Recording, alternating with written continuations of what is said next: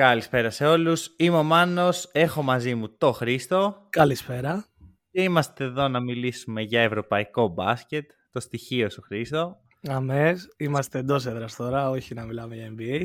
Έτσι, θα σου δώσω κατευθείαν πάσα να πεις έτσι τι κάνουμε σήμερα. Λοιπόν, η σεζόν της EuroLeague έχει τελειώσει τον προηγούμενο μήνα. Σιγά σιγά τελείωσαν και όλα τα πρωταθλήματα νομίζω με το Ιταλικό να είναι το τελευταίο που τελείωσε χθες στο 7ο παιχνίδι. Ε, οι ομάδες σιγά σιγά μπαίνουν στο σχεδιασμό της επόμενης χρονιάς. Κάποιες έχουν ξεκινήσει πολύ νωρίτερα, κάποιες ξεκινάνε αυτή τη στιγμή. Ε, υπάρχουν ήδη αρκετές ενδιαφέρον κινήσεις σε, όλο το, σε όλες τις ομάδες της EuroLeague και γενικά στην Ευρώπη θα πω εγώ. Ε, φαίνεται ότι αρκετές ομάδες πάνε σε ένα rebuild, άλλες κρατάνε τον κορμό τους και χτίζουν γύρω του. Έχει ξεκινήσει και ένα γαϊτανάκι με τους προπονητές που δεν ξέρουμε που θα τελειώσει. Έχει γίνει ωραίο, ναι. ωραία δουλίτσα μέχρι τώρα. Αυτά θα μιλήσουμε σήμερα προφανώς για ελληνικές ομάδες, Παναθηναϊκό, Ολυμπιακό και στο τέλος ό,τι χρόνος μας μείνει θα πιάσουμε και λίγο πιο ευρωπαϊκά νερά, τα, τα υπόλοιπα ευρωπαϊκά νερά, γιατί εντάξει, δεν έχουμε φύγει ακόμα από την Ευρώπη. Ε, Παναθηναϊκός και Ολυμπιακός οι οποίοι είναι σε μια φάση λίγο περίεργη και οι δύο. Εντάξει, ο Παναθηναϊκός αλλάζει ομάδα. OK, okay, full περίεργο. Ο Ολυμπιακός δεν ξέρουμε ακριβώς τι συμβαίνει με τους δύο καλύτερους του παίχτες. Και αυτό προφανώς δημιουργεί μια συνθήκη λίγο... Είναι αχαρτογράφητα τα νερά αυτή τη στιγμή. Φυσικά δεν είναι σε καμία σχέση η ίδια φάση στις δύο ομάδες. Ναι. Πιάσε όποια θες να ξεκινήσουμε και πάμε να δούμε τι... Είναι αυτό που είπα ότι κάποιες ομάδες έχουν ξεκινήσει από νωρίτερα το σχεδιασμό τους όπως ο Παναθηναϊκός που η χρονιά από το Μάρτιο φαινόταν ότι εξελίσσεται όπως εξελίχθηκε και ο Ολυμπιακός αναγκάζεται να ξεκινήσει τώρα γιατί είχε και ένα Final Four και δεν μπορούσε ταυτόχρονα να ασχολείται με τα μεταγραφολογία. Λέω να ξεκινήσουμε από τον Παναθηναϊκό, αφού mm-hmm. έχει ξεκινήσει και νωρίτερα το σχεδιασμό του και έχουμε παραπάνω πράγματα να συζητήσουμε. Όπως την επιλογή του Αταμάν για τη θέση του προπονητή. Το νομίζω, νομίζω πρέπει να το πιάσουμε από εκεί, αλλά έχουμε μιλήσει για Αταμάν. Mm-hmm. Έτυχε να μιλήσουμε, να κάνουμε Eurostep μία μέρα αφού έκλεισε. Ναι, ναι, ναι. Πλέον είναι επίσημο. Έχει ήδη αρχίσει, έχει πάρει το όπλο και πυροβολή με δηλώσεις. Προφανώς, γιατί αυτό είναι ο Αταμάν. Α, ισχύει, ισχύει. Δηλαδή δεν περίμενα κάτι λιγότερο. Και θέλω να μου πεις τώρα πώς είναι η σκέψη που έχει ωριμάσει σαν σενάριο πλέον. Κοίτα, ο Παναθηναϊκός από τις επιλογές που υπήρχαν στη EuroLeague μπορεί και να πεις και να πήρε τον κορυφαίο. Θεωρητικά των σύγχρονων χρόνων. Δηλαδή έχει πάρει τις, τα δύο τελευταία, τις δύο τελευταίες EuroLeague. Ναι. Το πιο ε, πετυχημένο τα τελευταία χρόνια. Ναι, ναι. OK. Okay. Το συμφωνώ και αυτό. Ε, πήρε το πρωτάθλημα τώρα στην Τουρκία, ενώ έχει κλείσει σε άλλη ομάδα που για μένα αυτό είναι εξαιρετικά σημαντικό. Το ότι δεν έβγαλε από το μυαλό του την ομάδα που υπήρχε τόσα χρόνια και απλά άρχισε να ασχολείται με τον Παναθηναϊκό. Ε, κατσαφοσιώθηκε στην ΕΦΕΣ. Πήρε ένα πρωτάθλημα στην Τουρκία που, OK, στους τελικούς ήταν εύκολο με την Καρσίγιακα, αλλά πιο πριν είχε κάνει την ανατροπή με τη Φενέρ.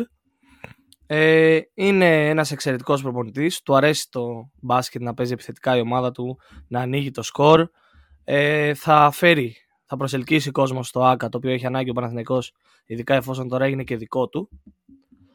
Ε, οπότε είναι μια πολύ καλή κίνηση αρχική και το βασικότερο είναι να πλαισιωθεί με τους παίκτες που θέλει ο ίδιος και όχι με παίκτες που δεν θέλει και θέλουν άλλοι μέσα στον Παναθηναϊκό. Μ' αρέσει τρόπος που το έθεσε. πολύ, πολύ κομψά. Ναι. Ε, εντάξει, έχουμε μιλήσει γενικά για το πόσο σημαντικό είναι να έχει τον έλεγχο της κατάστασης ο προπονητή. Ο Παναθηναϊκός έχει και νέο general manager, το Σάνι Μπετσίροβιτς, παλιός mm. παίχτης της ομάδας. Δεν θα έλεγα παλιά δόξα, παλιός παίχτης όμως. Ε, και οδηγούμαστε σε ένα σενάριο που ο Μπετσίροβιτς είναι στην πρώτη του δουλειά στην Ευρωλίγκα. Έχει να διαχειριστεί μια ομάδα με πάρα πολλούς στόχους, πάρα πολύ μπάζ γύρω της και τα σχετικά. Αλλά μου αρέσει λίγο αυτό. Δηλαδή μου αρέσει η ιδέα ότι παίρνω ένα GM από την Τζετεβίτα και τον πετάω στο... Στα βαθιά νερά. Αυτό συγχρόνως δεν αρκεί να έχεις ένα Σαν Μπετσίροβιτς. Πρέπει να έχεις 5-6 ανθρώπους σε θέσεις στο front office πλέον. Ναι, ναι, ναι, συμφωνώ απολύτως. Ε, κοίτα, είναι ναι μεν ενδιαφέρον πρόσπεκτο όλο αυτό με τον Πετσίροβιτς ότι είναι η πρώτη του σοβαρή δουλειά ως GM ενώντα σοβαρή σε τέτοιο επίπεδο.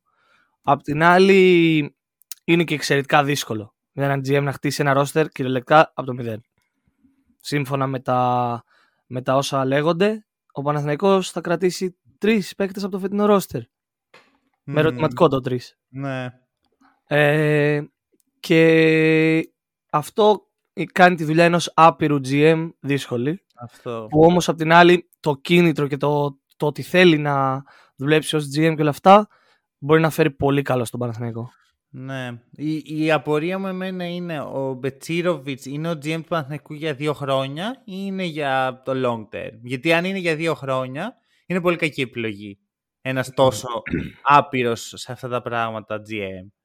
Αν είναι για 4-5 χρόνια να εξελιχθεί μέσα στην ομάδα, τότε μ' αρέσει σαν κίνηση. Είναι για 4 μήνες μέχρι το Δεκέμβριο, άμα τα πράγματα δεν πάνε καλά.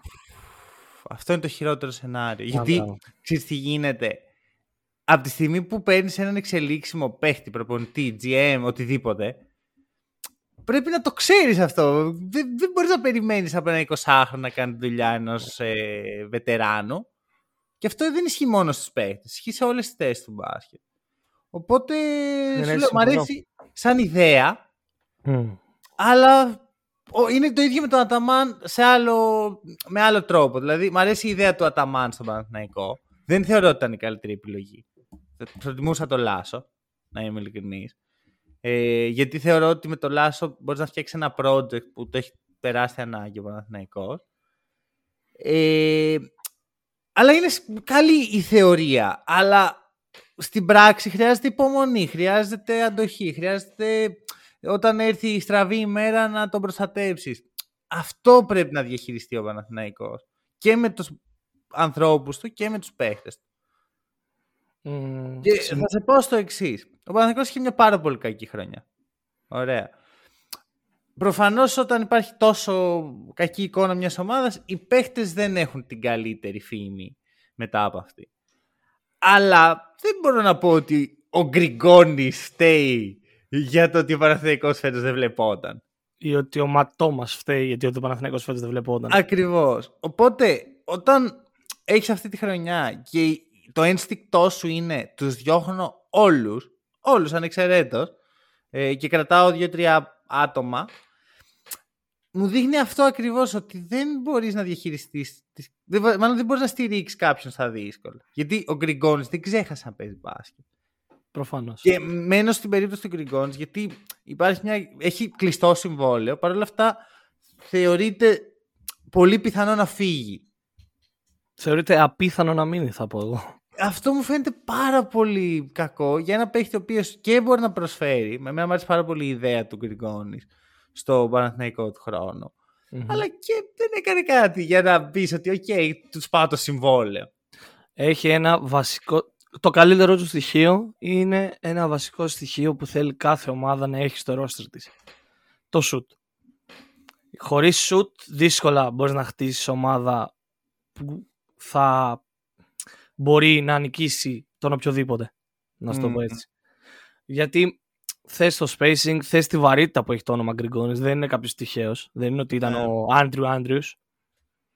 Ήταν ο ναι. Γκριγκόνης. Είναι, έχει χρόνια εμπειρία στην Ευρωλίγκα. Έχει ένα, όπως είπαμε, φαρμακερό σουτ. Δεν το έδειξε φέτος γιατί φέτος πολύ απλά δεν πήρε ρυθμό ποτέ. Ναι, ισχύει αυτό. Δεν βρήκε ρυθμό ποτέ. Είναι, θα το πούμε και πιο μετά συζήτηση για άλλους παίκτες. Όταν δεν μπορείς να βρεις ρυθμό, είναι πολύ δύσκολο, έως εξαιρετικά δύσκολο, αν, αν είσαι σουτέρ, να βρεις το χέρι σου και να συνεχίσει να σουτάρεις με τα ποσοστά που σουτάρεις στις προηγούμενες ομάδες σου. Mm. Ακριβώς. Ακριβώς. Οπότε, πιάνω λοιπόν τη συζήτηση που έχουμε πει ότι θα κάνουμε, ποιους παίχτες κρατάμε mm-hmm. στον Παναθηναϊκό; Εντάξει, στον Ολυμπιακό είναι ποιους παίχτες διώχνουμε. Ναι. Βλέπουμε. είναι μια διαφορετική συνθήκη. Αλλά στον Παναθηναϊκό, για μένα, σίγουρα ο Γκριγκόνης πρέπει να παραμείνει. Ναι, και για είναι, δηλαδή για μένα είναι, είναι οφθαλμοφανές. Αρχικά, καλύπτει το 2, καλύπτει και το 3. Έχει το shoot που ποτέ δεν μπορείς να έχεις πάρα πολύ shooting. δεν είναι αρνητικός αμυντικός, δεν είναι defensive stopper, αλλά ξέρεις, δεν είναι αυτό που λες πω, μπήκε ο Γκριγκόνης, όσα βάλουμε και όσα φάμε. Και το σημαντικότερο είναι ότι μπορεί να τρέξει το pick and roll. Και υπάρχει μια συνθήκη αυτή τη στιγμή στην Ευρωλίγκα που δεν υπάρχουν πολλοί παίχτες που μπορούν να το κάνουν αυτό στην αγορά. Ειδικά από τη θέση 2-3. Οπότε για μένα είναι οφθαλμοφανές το πώς πρέπει να κινηθεί ο Παναθηναϊκός σε αυτή την περίπτωση. Δεν πιστεύω ότι θα γίνει. Αλλά δεν είμαι εδώ για να πω τι πιστεύω, είμαι εδώ για να πω τι πρέπει να τι θεωρώ ότι πρέπει να γίνει. Μιλάμε... τι πιστεύω ότι πρέπει να γίνει για να το πούμε. Μιλάμε για έναν παίχτη που είπαμε πριν ότι έχει τρομερό σουτ, έχει κλειστό συμβόλαιο, ένα πολύ βασικό. Ναι, ναι, ναι, ναι, ναι. Και για να διώξει δηλαδή ο Παναθηναϊκός θα πρέπει να σπάσει το συμβόλαιό του. Εκτός εντάξει, αν και ο ίδιος έχει. Αν ναι, αν είναι και ο. Θε... OK, okay, ναι, συμφωνώ. Αλλά δεν γίνεται να θεωρήσει τον Γκριγκόνης να βγάλουμε άχρηστο τον Γκριγκόνης μέσα σε μία χρονιά. Ναι, Γιατί του χρόνου μπορεί πολύ εύκολα ο Γκριγκόνης να πάει σε μια ομάδα τύπου Ζαλγκύρης, που νομίζω ότι δεν θα πάει, θα πάει σε ναι. κάποια καλύτερη πιστεύω. Mm-hmm. Θα βρεις συμβόλαιο σε κάποια καλύτερη. Και να είναι ο Γκριγκόνης που ξέραμε και να τραβάμε πάλι εδώ τα μαλλιά μας στην Ελλάδα. Ακριβώς. Που είναι πολύ, πολύ σύνηθες φαινόμενο. Ωραία, τι άλλο κρατάς στο Παναθηναϊκό. Από ό,τι καταλαβαίνω, συμφωνούμε για. Συμφωνούμε, ναι, ναι, ναι, συμφωνώ για Γκριγκόνης. Τι άλλο; Ε, συμφωνούμε νομίζω και στην επόμενη επιλογή. Ο Λευτέρης ο Ματζούκας, ένα από τα μεγαλύτερα ελληνικά prospect.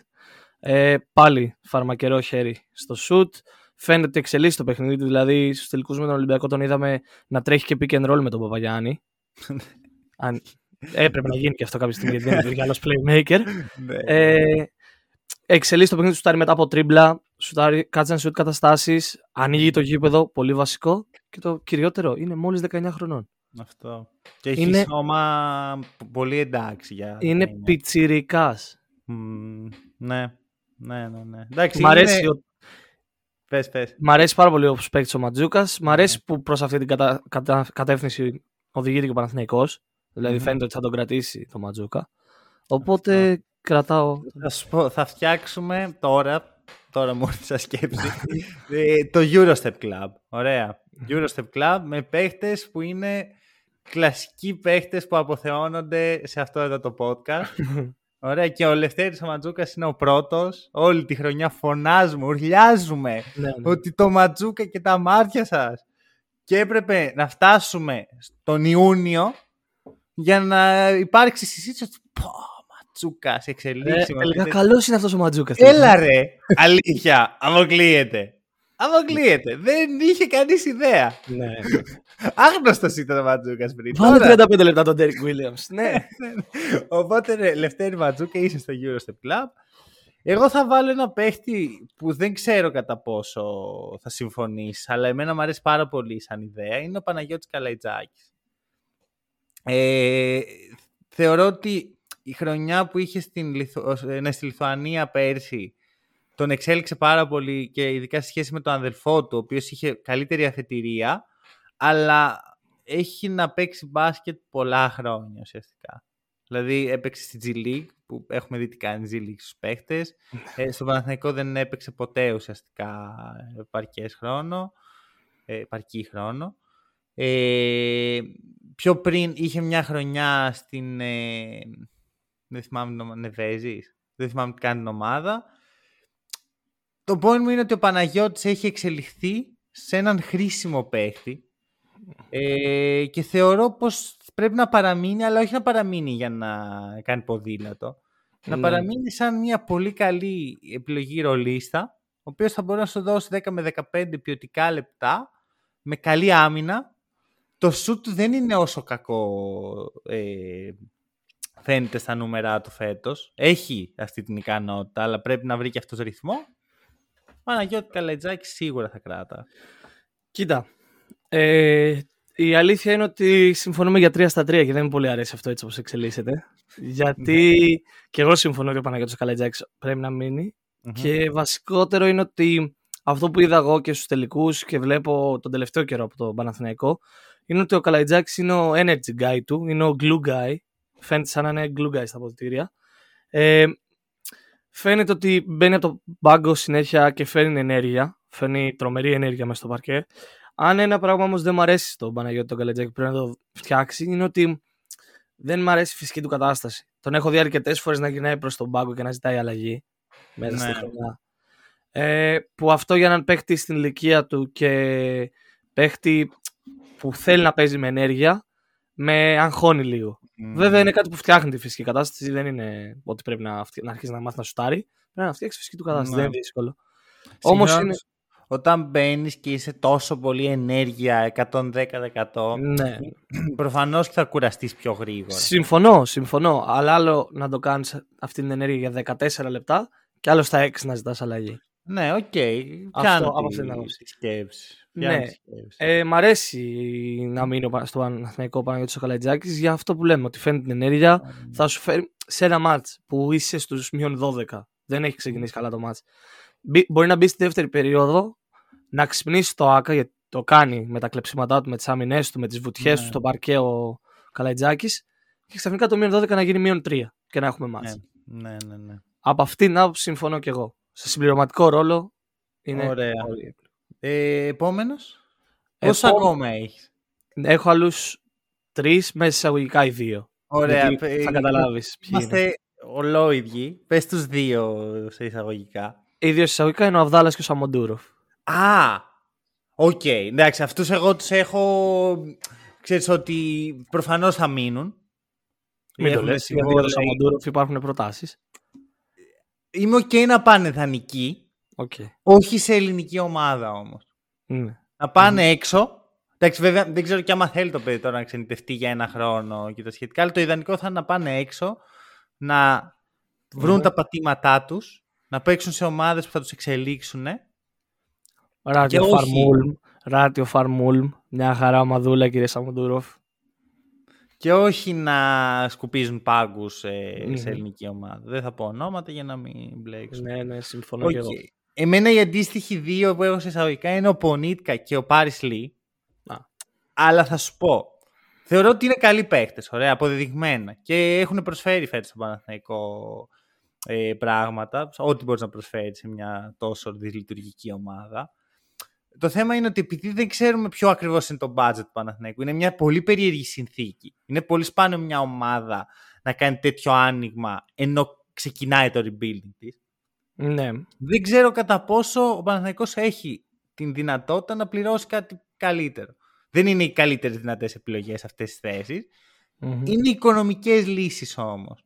Ναι. Οπότε, αν ο Παναθηναϊκός θέλει στο 3, ας πούμε, ένα παίχτη με τα χαρακτηριστικά του Πονίτκα και έχει μισό εκατομμύριο παραπάνω, εντάξει, ας μην κρατήσει τον Πονίτκα. Ναι, ναι, ναι, ναι. Συμφωνώ. Αυτό. Το ίδιο ισχύει για τον Πάρις Λί.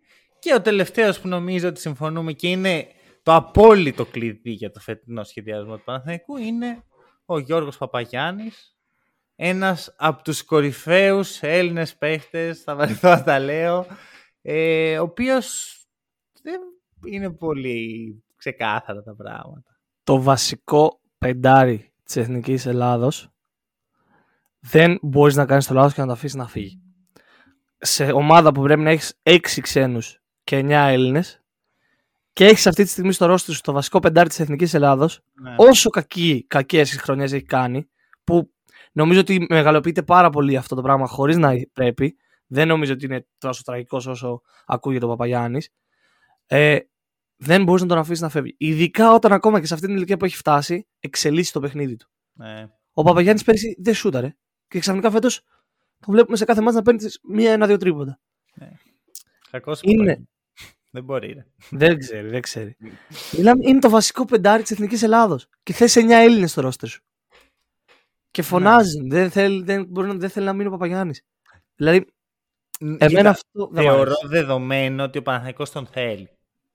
Το θέμα είναι ο Παπαγιάννης θέλει να μείνει στον Παναθηναϊκό με όσα έχει ζήσει τα τελευταία χρόνια. Γιατί εντάξει, οι συνθήκες ήταν. αν ήμουν ο Παπαγιάννης, αν ήμουν ο Παπαγιάννης, δεν θα έμενα. Νομίζω ότι Μμμ. δεν θα έμενα.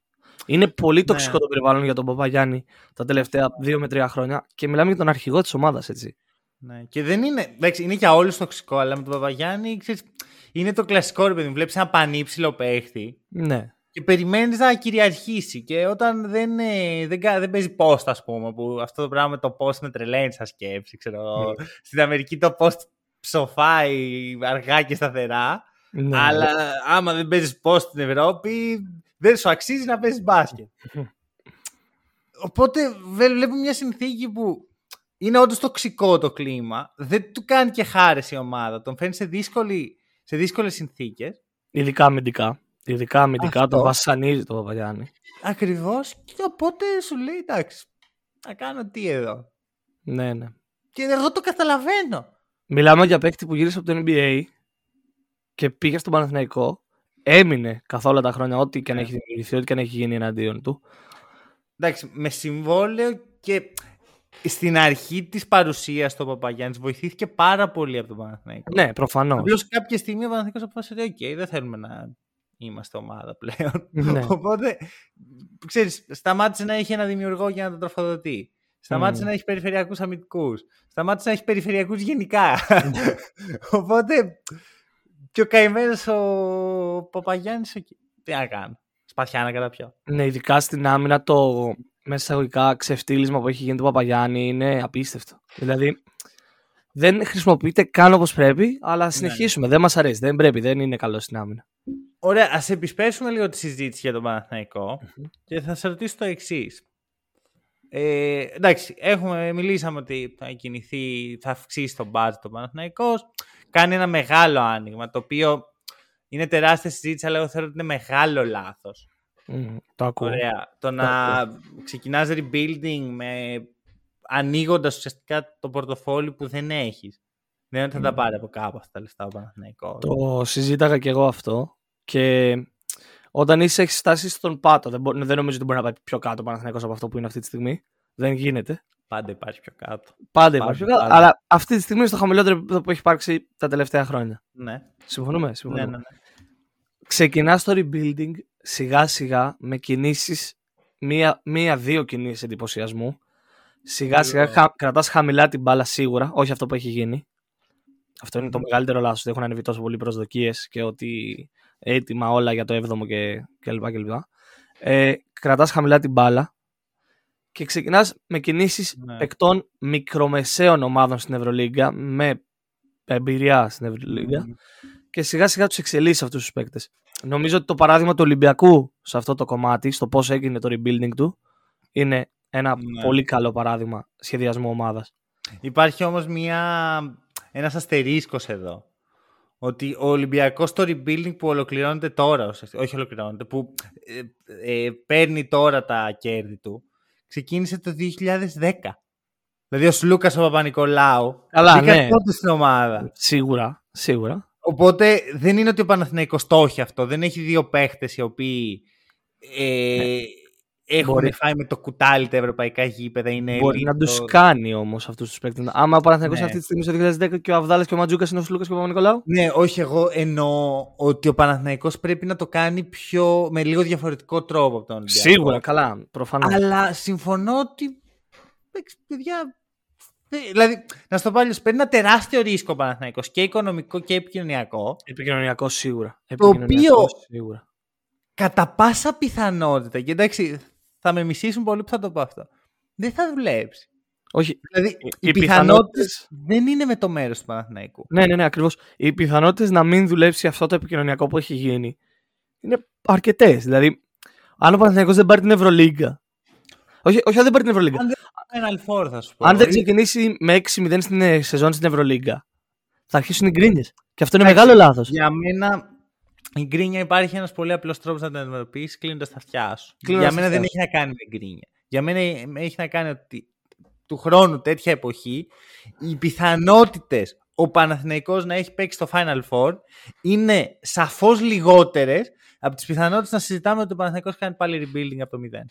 Ναι, ναι, ναι, ναι, ναι. ναι. το Αυτό για μένα είναι το πρόβλημα. Ότι πέρσι τέτοια εποχή είπα το ίδιο ακριβώς πράγμα. Ότι ο Παναθηναϊκός ο φετινός, δηλαδή ο περσινός, θα κρυθεί το επόμενο καλοκαίρι όταν θα συζητάμε ποιους παίχτες θα κρατήσει. Και τώρα συζητάμε ότι θα κρατήσει max τρεις παίχτες. Οπότε όχι. Δεν είναι το θέμα να γίνει το άνοιγμα, να ανοίξουμε το πορτοφόλι, είναι να χτιστεί κάτι. Ναι. Και, και αν ο Παναθηναϊκός δεν το αντιληφθεί. Με υπεραξίες δεν νομίζω ότι μπορείς να πας. Συν ότι πληρώνοντας υπεραξίες, κάνεις ευάλωτο τον εαυτό σου να πληρώνεις για πάντα υπεραξίες. Δηλαδή σε δύο χρόνια πέσει θα πούν κάτσε ρε φίλε. Εσύ λίγο πλήρω το μπάντερ, ξέρω εγώ, της Παναγίας στα μάτια. Πλήρωσέ με. Πλήρωσέ με. Θέλω το κασέρι. Show me Ναι, the ναι. money. Ναι. Κινδυνεύει Ε, να πάθει Manchester United στο ποδόσφαιρο. Αυτό.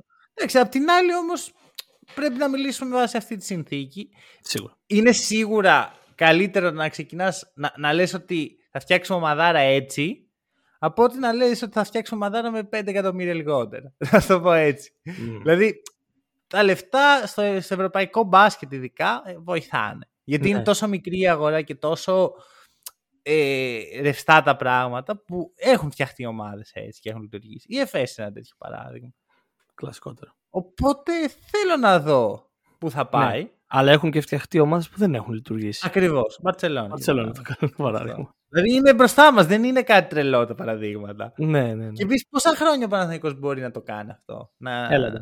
να, να πληρώνει τόσα πολλά λεφτά; Για να λειτουργήσει αυτό με τα τόσα πολλά λεφτά θα πρέπει ο Παναθηναϊκός να έχει τουλάχιστον το μισό άκα σε διαρκείας.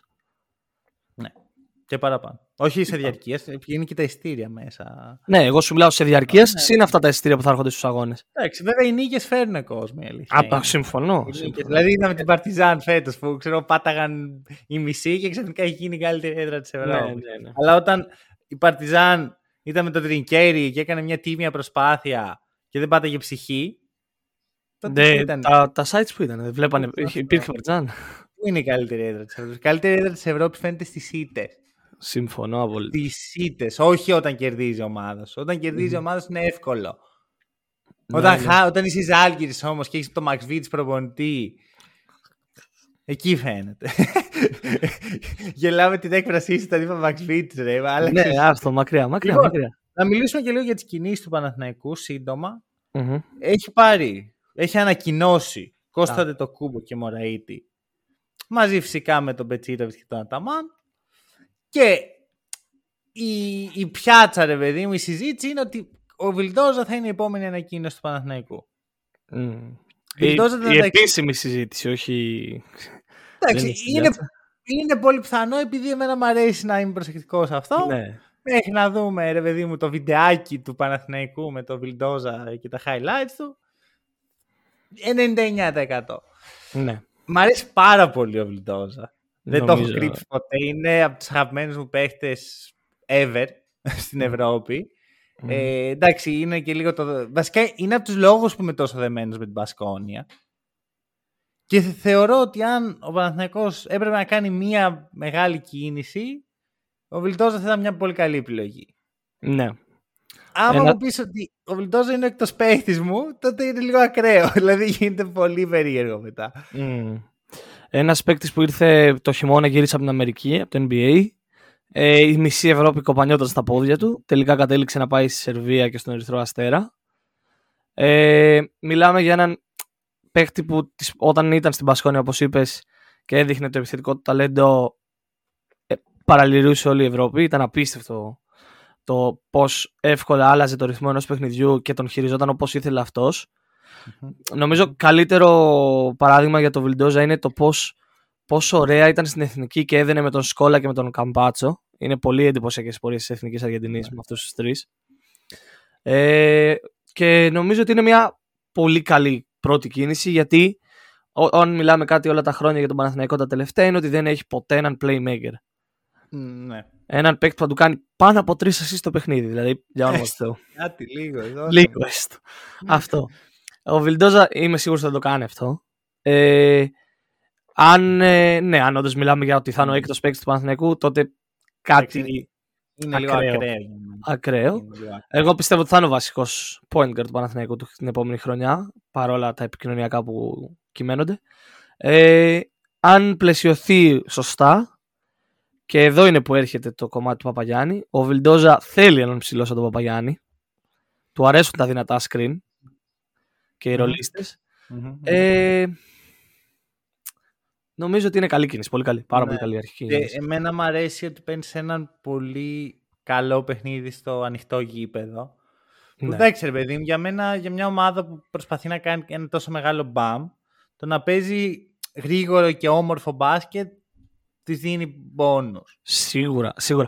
Είναι αυτό που είπες ότι οι νίκες φέρνουν κόσμο και το ελκυστικό μπάσκετ φέρνει κόσμο. Ίσως ακόμη περισσότερο. Περισσότερο Ίσως νομίζω. ακόμη περισσότερο. Αν ο- Κα- Βασικά είναι λόγος στη χώρα. Δηλαδή, Μμ. στη Γερμανία το ελκυστικό μπάσκετ, στην Ελλάδα μόνο οι νίκες. Ναι, αυτό. αυτό. Αν όμως ε, φέρνεις το Βιλντόζα για να τον έχεις να παίζει 20 δευτερόλεπτα να τριμπλάρει την μπάλα και να στα 4 τελευταία δευτερόλεπτα να αποφασίζει. Κάπου χαλάει Εντάξει, το πράγμα. έχω εμπιστοσύνη στον Αταμάν. Στον Αταμάν, είναι ο Αταμάν, αυτό Έχω ακριβώ. εμπιστοσύνη. Δηλαδή, ε, ας μείνουμε εκεί. Και Ναι. θέλω να μου κάνεις και μία πρώτη... Εντάξει, υπάρχει ο Kevin Πάντερ στη συζήτηση. Ε, Θα μπορούσαμε να πούμε πάρα πολλά. Θα το αποφύγω για να μείνουμε on time. Κάνουμε όμως και μία πρόταση παίχτη για τον Παναθηναϊκό. Είτε που έχει ακουστεί, είτε που δεν. Ε, Παίχτης για τον Παναθηναϊκό. Λοιπόν, ο Παναθηναϊκός η αλήθεια είναι ότι έχει μια φανερή έλλειψη στο 2-3. Οκ, λέμε να κρατήσει τον Γκριγκόνης. Αλλά δεν είναι νομίζω ο Γκριγκόνης αυτός που θα μείνει στο τέλος. Οπότε ο Παναθηναϊκός πιστεύω ότι θα μπορούσε πολύ εύκολα να δώσει ένα μεγάλο συμβόλαιο στον Πάντερ, όχι υπεραξία. Α, οκ. Θα μείνω στην επιλογή αυτού που Οκ. ακούγεται, γιατί μου αρέσει εξαιρετικά το δίδυμο Βιλντόζα Πάντερ. Μμμ. Είναι πάρα πολύ ωραίο. Αλλά θα πρέπει ο Παναθηναϊκός να του δώσει το μεγαλύτερο συμβόλαιο. Γιατί αν θυμηθούμε δηλώσεις του Πάντερ κατά το παρελθόν, είναι επέλεξα την Αρμάνη γιατί μου έδωσε το καλύτερο συμβόλαιο, επέλεξα την Παρτιζάν γιατί μου έδωσε τα περισσότερα λεφτά. Δεν είπε ποτέ κάτι τέτοιο για την Παρτιζάν. Για την Αρμάνη το είπε, για την Παρτιζάν Οκ. πιστεύω ότι το ίδιο θα ίσχυε. Δεν νομίζω ότι πήγε εκεί. Δεν το, δεν το βλέπω ακριβώς έτσι εγώ. Οκ. Γιατί ο Πάντερ όταν πήγε στην Παρτιζάν πήγε να παίξει στο Eurocup. Πήγε να παίξει το Eurocup, συμφωνώ. Πήγε να παίξει το project του Ομπράντοβιτς. Μμ, οκ. Οπότε δεν θεωρώ πως είναι μισθοφόρος. Σίγουρα το να τον πληρώσεις του δίνει κίνητρο. Ναι. Αλλά εγώ οποιοσδήποτε παίχτης έπαιξε στη φετινή Παρτιζάν και στην, πε- ακόμα περισσότερο στην περσινή, Ακόμα περισσότερο στην περσινή. ανεβαίνει στα μάτια μου γιατί είδε το όραμα. Ναι. Δεν ξέρω. Εγώ πραγμα... ακόμα πιστεύω ότι είναι μισθοφόρος. Ακόμα πιστεύω ότι ο Παναθηναϊκός πρέπει να του δώσει το μεγαλύτερο συμβόλαιο για να τον πείσει να έρθει στην Ελλάδα. Καλά, πρέπει να του δώσει το μεγαλύτερο συμβόλαιο γιατί ο Παναθηναϊκός είναι σε μια συνθήκη δύσκολη. Ναι. Αλλά εγώ θεωρώ ότι αν ο Πάντερ είχε να επιλέξει μεταξύ ενός καλού project και μεταξύ ενός καλύτερου συμβολέου για 2-3 χιλιάρικα, θα διάλεγε το project. Απλώς στην πραγματικότητα στην Ευρώπη δεν υπάρχουν πολλά καλά project. Πέρα από την Παρτιζάν και άλλες 2-3 ομάδες και συνήθως τα καλά project δεν σε πληρώνουν καλά. Ναι. Δηλαδή η διαφορά του καλού project για τον Πάντερ με τα πολλά λεφτά είναι σχεδόν στο ένα εκατομμύριο. Και εκείνο δεν θα πεις όχι. Και δεν είσαι μισθοφόρος επειδή θες μια τόσο μεγάλη οικονομική διαφορά. Ναι, συμφωνώ. OK. OK. Ε, το καταλαβαίνω πώς το βλέπεις. Ε, πιστεύω όμως ότι είναι ένα εξαιρετικό δίδυμο με τον Βιλντόζα στην Ναι. περιφέρεια του Παναθηναϊκού. Ένας σκόρερ και ένας εξαιρετικός αμυντικός παύλα δημιουργός όπως είναι ο Βιλντόζα. Ναι. Ε, πιστεύω ότι ο Πάντερ φέρνει κόσμο στο γήπεδο. Είναι ο τύπος που αρέσει στους Έλληνες. Ο σκόρερ που παίρνει όλες τις προσπάθειες, που τις βάζει, που βάζει ακραία σουτ. Ένας Dwayne Bacon σε πιο μειωμένη έκδοση. Οπότε, μειωμένη έκδοση από άποψη μέγεθου και λεφτών. Και με καλύτερα χαρακτηριστικά θεωρώ. Μπασκετικά, ναι. Μμ. Ε, οπότε νομίζω ότι θα μείνω στα ρεπορτάζ και θα μείνω Οκ. στον Kevin Πάντερ. Κοίτα, εμένα μου αρέσει ο Έξαμ που ακούστηκε. Δηλαδή, να σου, αν είχα την επιλογή Έξαμ ή Πάντερ, θα πήγαινα με Έξαμ. Γιατί τον θεωρώ πολύ special. Ε, και, και οι δύο είναι το ιδανικό. Αλλά θα σου πω το εξής. Η κορυφαία κίνηση που θα μπορούσε να κάνει ο Παναθηναϊκός α, εφόσον πούμε ότι ο Πάντερ είναι μέσα στο, στο κόλπο είναι ο Νάιτζελ Williams Goss, ο οποίος ακούστηκε σήμερα για τον Ολυμπιακό πολύ δυνατά. Μμ. Ε, είναι ένας παίκτης που μου αρέσει πάρα πολύ. Πάρα πολύ. Έχω, έχω, είμαι άρρωστος με αυτόν τον παίκτη. Ε, θεωρώ πως δεν έχει δείξει ακόμα στην Ευρώπη το τι μπορεί να κάνει όντως. Μμ. Νομίζω ότι η καλύτερη σεζόν του, του Williams Goss είναι στο, στον ορίζοντα. Είναι μπροστά μας. Ναι. Ε, αλλά θεωρώ πως θα ήταν καλύτερο στον Παναθηναϊκό έχοντας περισσότερο χώρο από ότι στον Ολυμπιακό. Το ακούω. Αυτό ακούω. και συγχρόνως με τον Ολυμπιακό, για να το πιάσουμε από εκεί, με χαλάει λίγο ε, το conflict που έχει με τον Walkup. Γιατί ο Williams Goss δεν είναι τρομερό shot creator. Δεν Μμμ. δημιουργεί τόσο καλά το shoot του. Όπως και ο Walkup. Και νιώθω πως μια διάδα με αυτούς τους δύο πρέπει να έχει άπειρο ταλέντο επιθετικά. Εμένα μ' αρέσει αυτό το, δημιουργ- το επιθετικό δίδυμο Williams Goss με Walkup. Γιατί Ε, όπως είπες είναι και οι κάνεις δύο, Πολύ δεν- shoot. ναι, όπως πολύ είπες είναι και οι δύο μη δημιουργοί, δεν δημιουργούν το shoot τους. Ναι. Απ' την άλλη μπορούν να δημιουργήσουν πολύ εύκολα shoot για τους άλλους. Οκ. και ο Walker- Άμα και του Walkup όμως του αρέσουν οι catch and shoot καταστάσεις και του Williams Goss του αρέσουν οι catch and shoot καταστάσεις. Κανένας από τους δύο όμως δεν, ε, δεν θα σου εγγυηθεί σταθερότητα. Σίγουρα. στο τρίποντο. Συν ότι. Α, ε, κοίτα, θα σου πω. Να το ελέφαντα στο δωμάτιο. Με το, Βενζ- με το Βεζένκοφ στο 4 δουλεύει αυτό το δίδυμο. Σίγουρα. Γιατί έχεις ουσιαστικά τον Ευρωπαίο Στέφεν Κάρι στην ομάδα σου και το value που δίνει στην επίθεσή σου ο Βεζέγκοφ ισοδυνάμει με δύο παίχτες. Ναι, ναι, ναι. ναι. Ωραία, είναι σαν να έχεις δύο πάρα πολύ καλούς σουτέρ. Μμμ. Αλλά με οποιονδήποτε άλλο παίχτη, ίσως και με το Μύρο της, που βέβαια ο Μύρος είναι λίγο διαφορετικό. Με οποιονδήποτε άλλο παίχτη, δεν δουλεύει αυτό το δίδυμο στα δικά μου μάτια για μια πολύ υψηλού επίπεδο επίθεση. Νομίζω ότι όχι, υπερβάλλεις. Νομίζω ότι δουλεύει και με άλλους παίκτες ευρωπαϊκούς όπως ο Κλάιμπερν, όπως ο. Είναι ο Κλάιμπερν τόσο καλός εκτελεστικά που μπορεί να καλύψει κάθε αδυναμία που σου προσφέρει το δίδυμο. Επίσης είναι ο Κλάιμπερν στόχος του Ολυμπιακού, νομίζω ότι έχει συμβόλαιο. Καλά, απλά το έθεσα στο τραπέζι. Και ο Μίροτιτς δεν είναι στόχος του Ολυμπιακού. Μμμ. Θα μπορούσε να είναι όμως αν έφυγε ο Βεζένκοφ. Θα μπορούσε. Και Σε ο έναν Κλάιμπερν θα υπέροχο μπορούσε κόσμο. να είναι. Εγώ το, το ακούω να ξέρεις. Γιατί αν φύγει ο Βεζέγκο, ο Ολυμπιακός έχει δύο επιλογέ. Ή να κάνει rebuilding ή να κάνει ένα μπαμ. Παίρνει, παίρνει πολλά λεφτά αν φύγει ο Βεζέγκοφ Ολυμπιακός. Και Ακριβώς. το 1,5 εκατομμύριο που είναι το buyout και το 1,8 που ακούγεται ότι είναι το συμβόλαιο αυτή τη στιγμή του Βεζέγκοφ. Μιλάμε Ακριβώς. πάρα πολλά λεφτά. Του δίνουν τη δυνατότητα για ένα μπαμ. Εγώ έφερε ένα όνομα, έφερα ένα όνομα στο τραπέζι. Ωραία. Λοιπόν, εντάξει, το πιάσαμε λίγο από την ουρά. Ναι. Ο Ολυμπιακός, ο οποίος είχε μία από τις καλύτερες σεζόν στην ιστορία του. Μμμ. Ωραία. Δηλαδή, αν για ένα σου θα ήταν ίσως η καλύτερη. Για σεζόν. τρία δευτερόλεπτα, ναι. Αυτό. Ε, ενώ με βάση επιτυχ- την επιτυχία, για να ξεκαθαρίσουμε, γιατί ο καθένας κρίνει, είναι και λίγο υποκειμενικό το η καλύτερη σεζόν. Εγώ θα το θέσω αλλιώς. Με βάση το μπάσκετ που έπαιξε ο Ολυμπιακός, ήταν η καλύτερη σεζόν. Αυτή παίξει. αυτό είπα ότι είναι υποκειμενικό, γιατί μπορεί και κάποιον άλλο να μην αρέσει αυτό το μπάσκετ, οπότε δεν θέλω Ναι. να τον περιορίσω. Ακριβώς, ακριβώς. Ε, Μιλάμε για τη γνώμη μας και εμένα η γνώμη μου ακριβώς. είναι ο Παναθηνα... το Ολυμπιακός στο μπάσκετ που έπαιξε μ, το κάνει την καλύτερη του σεζόν. Είναι ε, πραγματικά απίστευτο πώς το έχει χτίσει αυτό το ρόστερ έτσι ο Μπαρτζόκας ώστε να κάνει ακριβώς αυτά που θέλει μέσα στο παρκέ. αυτό. Υπάρχει σταθερότητα, υπάρχει περιθώριο βελτίωσης, το οποίο είναι λίγο σκέρι. Μμμ, μμμ. Αλλά υπάρχουν δύο ελέφαντες στο δωμάτιο. Δηλαδή, άμα σε ρώταγα, θεωρώ ποιοι είναι οι δύο πιο επιδραστικοί παίκτες του Ολυμπιακού. Μάλλον οι τρεις. Οι τρεις. Θα μου βάζει σίγουρα μέσα το Βεζέγκο και θα μου βάζει και το Σλούκα. Στους τρεις, ναι. Σίγουρα. Σίγουρα. Ε, Είναι ρεαλιστικό και για τους δύο το σενάριο να αποχωρήσουν φέτος το καλοκαίρι. Για Ο κάποιον Σλούκας- πιο πολύ, για κάποιον πιο λίγο, αλλά είναι όντως ρεαλιστικό. Για ποιον είναι πιο πολύ για σένα, γιατί Για εγώ δεν το- μπορώ να αποφασίσω μέσα Για μου. το Σλούκα νομίζω ότι είναι πιο πολύ ρεαλιστικό το να φύγει. Ναι, Ναι. Εγώ νομίζω ότι ο Σλούκας θα μείνει. Ε, εγώ νομίζω ότι και οι δύο θα μείνουν, αλλά. Ε, Ου. εγώ Ου, αυτό είναι hot hot take. νομίζω Στην, ότι στην ναι, παρούσα ναι. φάση. Ε, ειδικά με τα τελευταία ρεπορτάζ που λένε για τους Sacramento Kings ότι θα σπάσουν το mid-level extension που έχουν ε, για τον Σάσα και άλλο ένα παίχτη. Νομίζω ότι τα λεφτά που θα του δώσουν δεν είναι. Μ' αρέσει πάντως που σιγά σιγά αρχίζει και μαθαίνει και ο ελληνικός κόσμος τι είναι το mid-level extension. Ε, ναι, ρε, λογικά. Αρχικά είναι mid-level exception. Exception. Μιας και Ούτε το εγώ μαθαίνει ο Το ελληνικός μαθαίνουμε κόσμος. όλοι μαζί.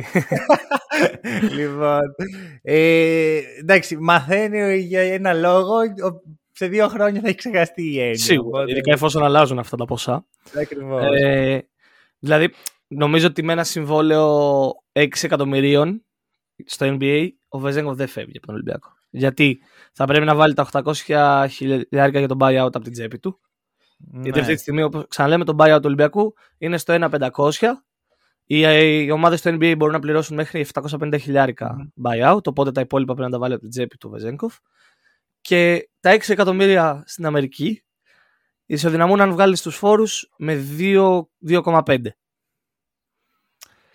Μισό λεπτάκι. Σε σταματάω εδώ. Δώσε. Για μένα δεν υπάρχει έννοια δεν συζήτηση για νούμερα. Okay. Ωραία. Από τη στιγμή που δεν γνωρίζουμε. Ε, ε, αρχικά, η αγορά του NBA είναι αχανή. Δεν Ναι. έχουμε ιδέα πώς θα κινηθεί η κάθε ομάδα. Ωραία. Σίγουρα. Μμμ. Για, ο λόγος που σε σταματάω είναι γιατί για νούμερα μπορείς να το πιάσεις από την πλευρά που σε βολεύει. Σωστό, σωστό, σωστό, σωστό. Ναι. Α, και αυτό ισχύει πάντα στο NBA, ότι όταν πρόκειται για την ευρωπαϊκή αγορά. Είναι τόσο μεγάλη η διαφορά ναι. που μπορούμε να το πιάσουμε από όπου μας βολεύει. Εγώ θα προτιμήσω να μιλήσουμε για το, για το τι μπορεί να οδηγήσει το Βεζέγκο ε, με βάση το μπάσκετ. Ωραία. Γιατί εκεί τα λεφτά είναι λεφτά. Αυτά, αλλά δεν είμαστε λογιστές. Μμμ, μμμ.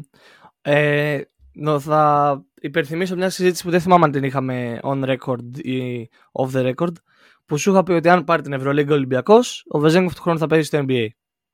Ναι, το θυμάμαι αυτό. Δε- Και εγώ δεν θυμάμαι αν το είχαμε ηχογραφήσει. Ναι. Ε, ήμουνα 100% σίγουρος ότι αν ολοκληρώσει το, τη σεζόν με αυτόν τον τρόπο ο Ολυμπιακός ο Βεζέγκοφ θα χαιρετήσει ως ήρωας και θα πάει στην απέναντι πλευρά να παίξει τον μπάσκετ του. Τώρα που έμεινε ο Ολυμπιακός τρία δευτερόλεπτα μακριά από την κούπα για δεύτερη συνεχόμενη χρονιά όχι, πέρυσι δεν είχε μείνει τρία δευτερόλεπτα μακριά από την κούπα είχε χάσει με τον ίδιο τρόπο με το τελευταίο σουτ και πάλι ε, νομίζω ότι ο Βεζέγκοφ η αγάπη που παίρνει από τον κόσμο του Ολυμπιακού αυτή τη στιγμή, το τρελό, όλο αυτό που γίνεται.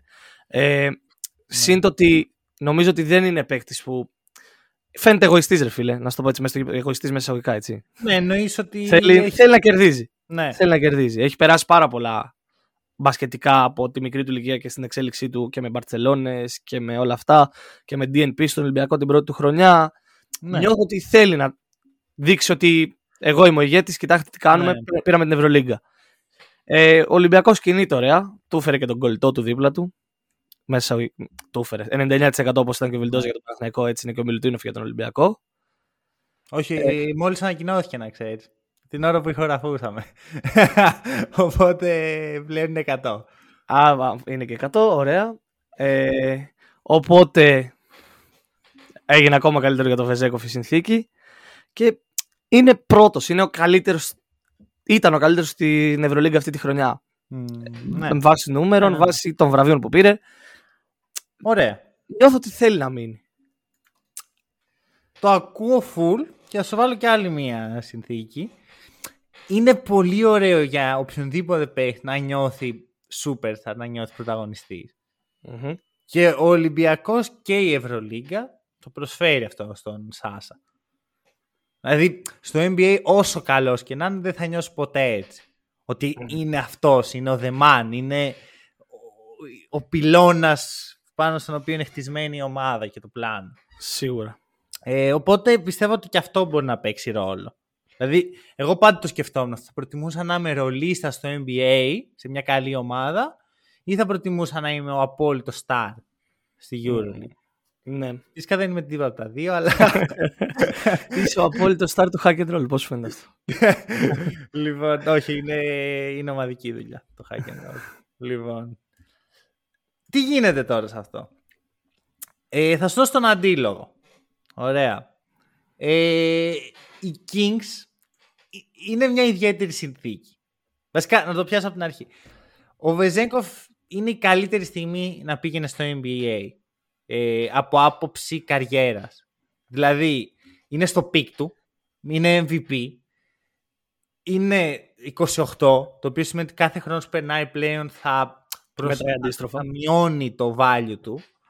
Πιθανόν θα πάρει τα πιο πολλά λεφτά που θα μπορούσε να πάρει ever ε, στο, στο NBA και βάζεις μέσα στη συνθήκη ότι το Σακραμέντο δεν είναι πλέον μια ομάδα στον πάτο του βαρελιού.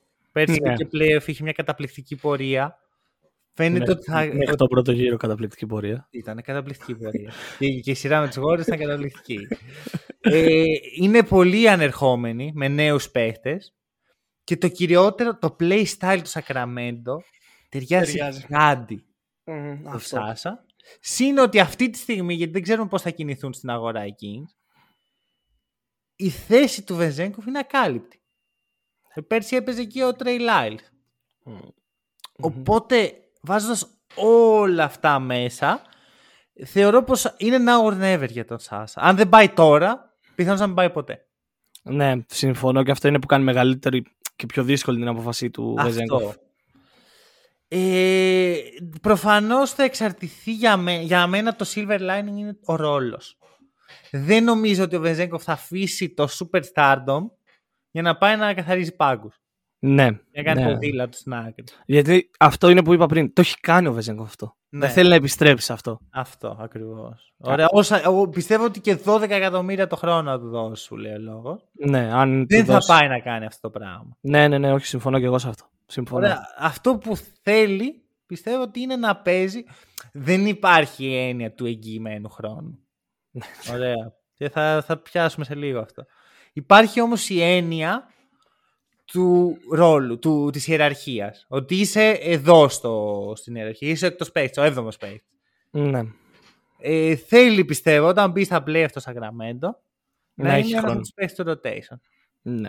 Και θα παλέψει γι' αυτό, αν πάει στην Αμερική. Γιατί αυτά τα πράγματα στο NBA δεν τα, δεν στα εγγυούνται, τα κερδίζεις. Τα Αλλά κερδίζει. πιστεύω ότι αυτό που θέλει να νιώσει ο Βρεζέγκοφ για να πίνει προς τα εκεί είναι ότι τον πιστεύουν. Ότι θα έχει την ευκαιρία. Γιατί πολλοί παίχτες δεν έχουν ποτέ αυτή την ευκαιρία. Μμ. Οπότε είναι σίγουρα close. Δεν υπάρχει ναι ή όχι. Δεν, Ναι, δεν ναι. μπορούμε να κάνουμε εικασία με, για να είμαστε σίγουροι. Μ' αρέσει που είμαστε λίγο σε διαφορετικοί. Γιατί εγώ πιστεύω θα πάει, εσύ πιστεύω θα μείνει. Μμμ. Έχει λίγο κάτι, κάτι αμερικάνικο αυτό. Ε, να έχουμε και λίγο διαφωνία σε αυτό το επεισόδιο, ρε φίλε. Αυτό. Και απ' την άλλη είναι ο Ο Κώστας Κώστας Λούκας. Λούκας. Μια πιο περίπλοκη κατάσταση. Γιατί πριν ένα μήνα στο μυαλό μου δεν υπήρχε καν αυτό. Μμ. Και τώρα όχι απλά υπάρχει, υπάρχει, υπάρχει. Μμ. Και ξέρεις ότι υπάρχει γιατί και ο ίδιος και ο προπονητής του Ολυμπιακού το έχουν ψιλοκάνει αντρές δημόσια. Ναι. Το οποίο δεν, δεν είναι ποτέ καλό σημάδι κατά τη γνώμη μου. Μ, Συμφωνώ απόλυτα. Συμφωνώ ξεκάθαρα στο όταν υπάρχει ένα ζήτημα σε μια ομάδα, καλό είναι να μένει μέσα στα αποδητήριά της και πουθενά αλλού. Είναι εκεί, να συζητιέται εκεί, να λύνεται εκεί, τελειώνει εκεί. Ε, γιατί είναι κάτι που στην ουσία αρχίζει εκεί, δεν άρχισε δημόσια. Δεν βγήκε κάποιος Ναι. να πει πρώτα και μετά ξεκίνησε το θέμα. Ξεκίνησε στα αποδητήρια. Ε, νομίζω ότι στο τέλος θα βρεθεί και εδώ η χρυσή λύση, η χρυσή τομή ανάμεσα στις δύο πλευρές. Ναι. Ε, α, για να πω την αλήθεια, δεν έχω καταλάβει ακριβώς ποιο είναι το παράπονο του Σλούκα μέχρι τώρα. Είναι ότι, ότι τα λεπτά που παίρνει, στην ουσία παίρνει τρία λεπτά λιγότερα από όσα έπαιρνε στη Φενέρ το 2017. Που ήταν και στο prime του. Και τώρα είναι 33. Σί- Σίγουρα δεν είναι τα λεφτά. Μπορώ Σι- να πω έτσι τα όπως το λεφτά βλέπω. δεν είναι. Συμφωνώ κι εγώ. Δεν μπορώ να καταλάβω πού έχει δημιουργηθεί η ρήξη. Ε, και καλό, αυτό είναι το καλό στην υπόθεση, ότι δεν έχει βγει δημόσια να πει έχει γίνει αυτό, αυτό, αυτό και αυτό Μμμ. μέχρι τώρα. Είμαστε σε μια ενηγματική φάση το τι συμβαίνει. Ε, και γι' αυτό πιστεύω ότι στο τέλος θα βρεθεί και η χρυσή τομή, η αλήθεια είναι. Ε, ο Σλούκας είναι ένας από τους καλύτερους point guards της Ευρώπης. Το ξεκαθαρίζουμε αυτό. Είμαστε σύμφωνοι; Είμαστε. Ε, είναι Έλληνας. Guard γενικά γιατί είναι combo. Combo, OK, OK, guards. Είναι Έλληνας. Είναι. Είναι ίσως ο καλύτερος Έλληνας διαθέσιμος στην Ευρωλίγκα αυτή τη στιγμή; Ε, free agent σίγουρα. Ωραία. Άρα δεν υπάρχει νομίζω θέμα συζήτησης αν ο Ολυμπιακός πρέπει να κάνει τα μέγιστα για να τον κρατήσει στο ρόστερ του.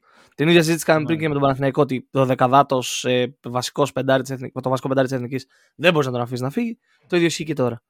Ναι. Δεν μπορείς να αφήσεις να φύγει έναν παίχτη σε αυτή την ηλικία που, οκ, δεν είναι πιτσιρικάς, είναι μεγάλος, είναι βετεράνος, Ναι. έχει εμπειρία. Να σου βάλω εδώ ένα αστερίσκο. Ωραία. Θεωρώ πως αν ο Σλούκας δεν είναι ok με το πλάνο το αγωνιστικό του Ολυμπιακού.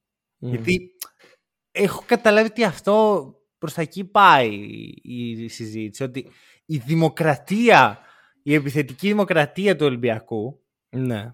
Δεν πολύ αρέσει στο Σλούκα. Έτσι το έχω Το αντιληφθεί. ακούω, το ακούω, το ακούω. Ότι ο καθένας Ε, θα πάρει τα σουτ που του αρμόζουν και θα τα πάρουν όλοι. Το- Και εδώ έρχεται η συζήτηση που είχαμε νωρίτερα μέσα στη σεζόν. Το πώς τα ένστικτα των παιχτών του Ολυμπιακού όταν φτάνει στην τέταρτη περίοδο είναι το άιζο και η, η ατομική ενέργεια.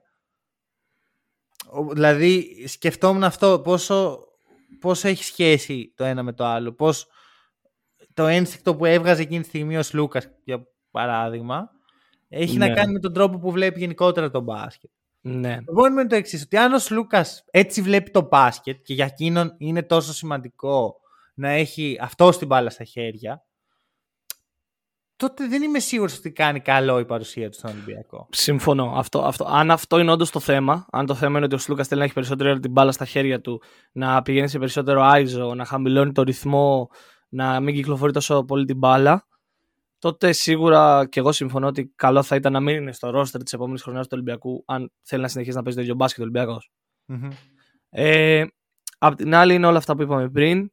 Είναι ότι ο Σλούκας είναι ένα παιδί που μεγάλωσε, γαλουγήθηκε, έγινε, ευρω... έγινε ευρωλυγκάτο παίκτης, βασικός Ναι. στον Ολυμπιακό. ναι, είναι και αυτό μεγάλο. Είναι ένας από τους αυτή τη στιγμή ηγέτες της ομάδας. Και όχι ηγέτες επειδή είναι καλύτερος παίκτης. Ηγέτες επειδή είναι χρόνια στην ομάδα, ξέρει την οτροπία της ομάδας, έχει ζήσει τις χρυσές εποχές της ομάδας. Και, Και- μην ξε- Να σου βάλω και όλος ότι ο, Σεζ- ο Λούκας arguably μπορείς να πεις ότι έκανε την καλύτερη σεζόν της καριέρας του. Argu- Arguably, ναι. Δεν δεν μπορείς να μην το, το σκέφτεσαι. Ναι, ναι, ναι. Ωραία. Και- Δεν σου λέω τι είναι, σου λέω όμως ότι Μπορεί. δεν μπορεί κάποιος να σου ρίξει ότι Ωραία. είπες αυτό. Α, σταμάτα. Το Δεν- βασικότερο όμως με τον Σλούκα είναι ότι αυτή τη στιγμή έχει 18, 18 συμμετοχές σε Final Four. Όχι συμμετοχή. Ημιτελικό τελικό για δύο. Αγώνες, 18 αγώνες. Ναι. 18, Τρελάθηκα λίγο. Λέω τι. 18 αγώνες Final Four. Μμμ. Ναι. Ξέρεις ποιος άλλος έχει 18? Ο Σέρχιο Α, Γιούλ οκ. και ο Σέρχιο Ροντρίγκεθ. Οκ, Αυτοί οι μόνο. τρεις. That's all. Αυτοί οι τρεις. Οκ. Που, παίζουν, που παίζουν αυτή τη στιγμή. Μμμ. Οκ. Δεν μπορείς έναν τέτοιον παίχτη να τον αφήσεις και να μην καταβάλει. Ναι, νομίζω ότι η συζήτηση έχει φύγει από το αν θα θέλει να τον αφήσει ο Ολυμπιακός να φύγει και από το αν Αυτό. θέλει να μείνει ο Σλούκας. Αλλά είναι μεγάλο λάθος να χαθεί αυτός ο παίκτης. Ναι, και προσωπικά, με βάση τα όσα ξέρω, όσα, όσα είναι ευρέως γνωστά. Γιατί ξέρεις, υπάρχουν πράγματα τα οποία όταν κλείνουν οι πόρτες γίνονται και δεν τα ξέρουμε. Δηλαδή, αν έχει beef ο Λούκα μέσα στην ομάδα, ε, αλλάζει τελείως το. Επειδή όμως δεν το ξέρω εγώ αυτό και δεν θα κάνω εικασία για αυτό. Όσο μπορώ να δω αγωνιστικά κυρίως, δεν βλέπω το λόγο να θέλει να φύγει ο Σλούκα. Δηλαδή οι Μμμ. συνθήκες είναι ιδανικές. Και εσύ είναι ότι τώρα θα παίζει δίπλα με έναν από τους καλύτερους ψηλούς για τον Σλούκα, Ναι. ο Μιλουτίνοφ. Αν, αν καταλαβαίνετε τι εννοώ. Το πώς ταιριάζουν τα παιχνίδια τους. Δεν ξέρω. Δεν είμαι σίγουρος. Δηλαδή, θεωρώ πως θέλει και έναν ε, finisher ο, Σλου- ο Σλούκας δίπλα του. Ναι, ένα lob threat. Για μένα... Νομίζω ότι ο αν- Μιλουτίνοφ είναι. Blob threat δεν θα το έλεγα. Δεν θα το έλεγα. Δεν, δεν είναι κακός προφανώ. Άμα του πετάξει την μπάλα στο τέλειο σημείο θα τη βάλει. Δεν είναι finisher όμως.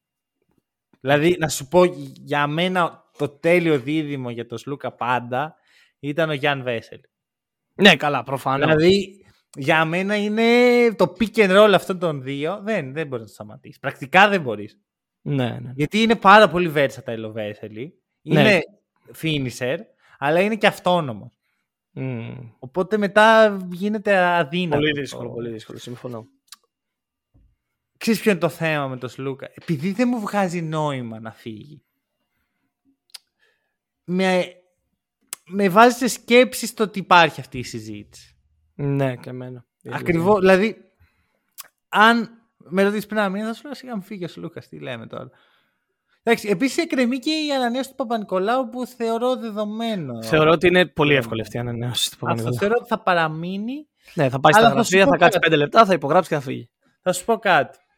Ακούστηκε σήμερα ο Νάιτζελ Williams Goss. Ωραία. Μμ. Βασικά, να, να, θα σου θέλω να μου πεις γρήγορα ποιους θα έδιωχνες από τον Ολυμπιακό, ποιους παίχτες; Ε, θα έδιωχνα τον Τζόελ Μπολομπόι, τον Ταρίκ Μπλακ εφόσον. Νομίζω ήρθε ότι ο Μολυμβός. πλέον. Έχει τελειώσει νομίζω η συζήτηση Ναι. μετά την ανακοίνωση. Ε, Επίσης, ε, με μεγάλο βάρος, με πολλή δυσκολία, θα έδιωχνα και τον Άλεκ Πίτερς. Οκ. Και νομίζω ότι εκεί τελειώνει η συζήτηση. Κάναν θα κράταγε. Ναι. Ωραία. Και σου Ε. λέω ένα σενάριο περιφέρεια. Μμ. Williams Goss, Σλούκα, Βόκαπ, Κάναν, Λαριτζάκη. Και, Και Μακίση. Γιατί περιφερειακός είναι ο Μακίση. Και Λούτζη. Και Λούντζη. Η καλύτερη Ε. περιφέρεια της Ευρώπης, μάλλον. Συμφωνούμε; Ναι, Ή τουλάχιστον στη στη συζήτηση. στη συζήτηση. Μμμ. Το 3 του Ολυμπιακού τι περιλαμβάνει μετά από αυτή την περιφέρεια; Παπα-Νικολάου. Μακίσικ. Ε, δηλαδή, για μένα, για μένα το να δίνεις όλα αυτά τα λεφτά σε όλους αυτούς τους περιφερειακούς και να μην έχεις ένα κανονικό τριάρι για backup του Παπα-Νικολάου είναι ανήκει. Συμφωνώ. Συμφωνώ.